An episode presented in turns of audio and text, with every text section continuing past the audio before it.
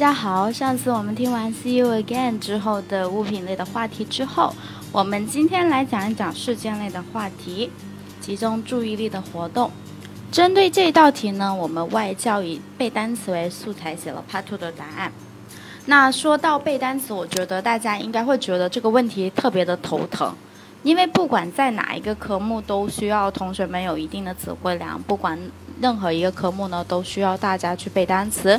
所以今天呢，我们会在我们文章的末尾简单的说一下我们背单词的一些方法。好啦，那我们一起来看一下集中注意力的活动之背单词这篇文章的范文吧。OK，那我们先来看一下题目。Describe something you do to keep you concentrated. You should say, what is it? How often you do it? When you started doing it? And explain why it helped you concentrate. 接下来是我们的范文。I guess I'm pretty good at reciting words. I acquired this when I was still young. I used to read the dictionary every day and try to memorize a word or two on a daily basis. After that, I try to increase my knowledge by remembering the old one and adding another one. This is a technique that helped me retain information in the quickest way possible. Aside from just knowing what it means, I also try to pronounce it properly then use it in a sentence. So, it has become a routine that I would use to explore different words every day and remember them. As I mentioned earlier, I have developed this habit since childhood. As I grew older, this habit never changed, and it actually expanded as I get to memorize and recite words that are related to my major. I have to keep up with the pace of learning as many words as possible, not to mention some other skills, which are not just theoretical but also practical. As time passes by, I know I will have to increase or broaden my knowledge. Since learning is a lifetime process, I can still use the same method to reach my goals. My ability to recite words and sentences can help me concentrate on the task at hand, which can help me enhance and broaden my horizons. As a result, I realized that over a period of time, practice makes perfect. It might be difficult at first, but once you get hand of it, it's a piece of cake. OK，以上就是我们的范文。来，我们来学习一下里面的一些词汇。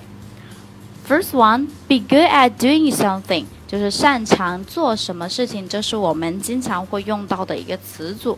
通常我们还会说 do well in something。OK，那我们这里学一个 connected 一个连词啊。After that，因为我们经常可能会需要句子与句子之间的连贯性，这是我们的评分标准中 fluency。fluency 讲到的，所以大家要记得要加上这个连词 after that，这也是一个比较好的连接上下文的一个词。然后我们还有 next one，aside from，除了什么之外，还有这个是包括的，它是要相当于我们的 apart from 或者我们的 besides。那么像我们的 except，except 呢就是不包括的，就除了这个之外，其他的就怎样，所以它是不包含在内的。那我们再看一下下一个词组，be related to 与什么相关，OK Keep up with the pace of 跟上什么的步伐和节奏。这个词组呢是经常会去使用的，在我们的雅思口语中。比如说，我们为什么要去呃读书呀？Reading。那为什么有时候我们为什么要用一些 APP？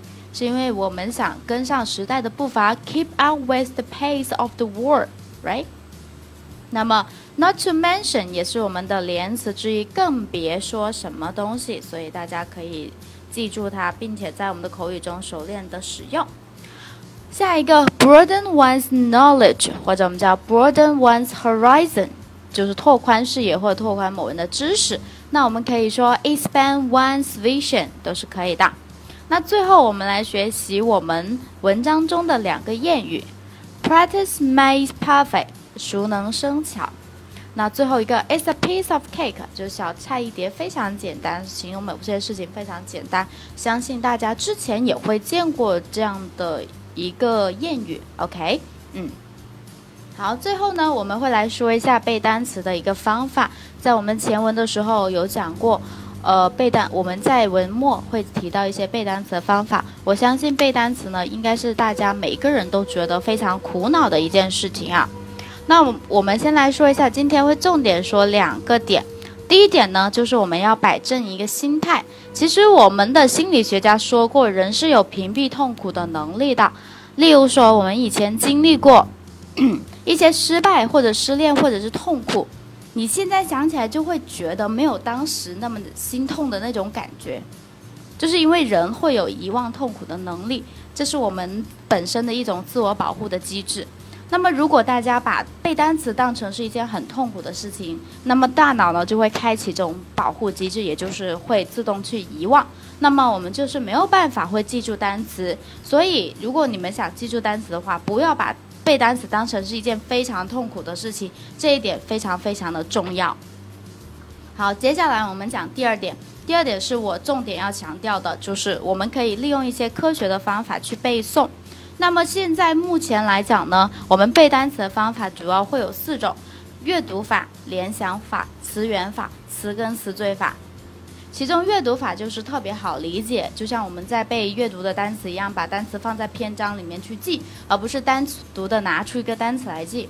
联想法呢，这个也是呃比较热门的一个方法吧，就是当我们看到一个单词的时候，去联想这个单词是它的。发音会这样，中文的哪个发音，或者这个单词长得像哪个东西？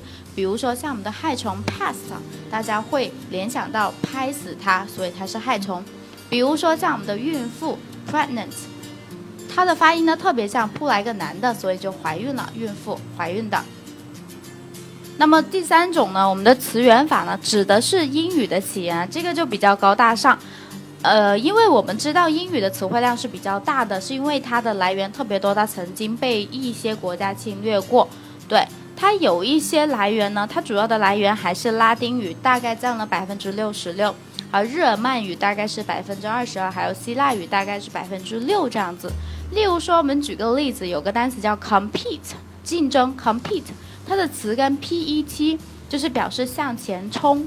我们准确解释一下，就是 to rush, to fly, to seek，它是一个拉丁词根来的，它就跟我们日耳曼词根的这个 feather 羽毛同源，也就是说它们有共同的源头，因为羽毛中的 t h e r 那个部分，也就是它讲的是鸟在飞行，在冲，在寻找食物，所所以呢，这个词呢，它会有说向前竞争的意思，所以它最后变成 compete 的意思。那么最后一种呢，就是我们的词根词缀法，有点像中文的偏旁部首哈。例如说，像我们的单词 dislike，举个非常简单的例子，dis 我们知道是一个否定前缀，like 是喜欢的意思，那么 dislike 否定了，那也就是不喜欢。那么综上所述的话，其实第一种和第四种记单词目前是比较适合我们备考雅思的同学的，也就是我们的阅读法和我们的词根词缀法是比较适合的。呃，怎么说呢？因为如果我们使用这个联想法，可能有很多单词是没有办法联想到；词源法也需要大家有大量的阅读量去熟悉每一种词它所来源的地方在哪里。嗯，OK，好，大家课下的时候可以去尝试一下。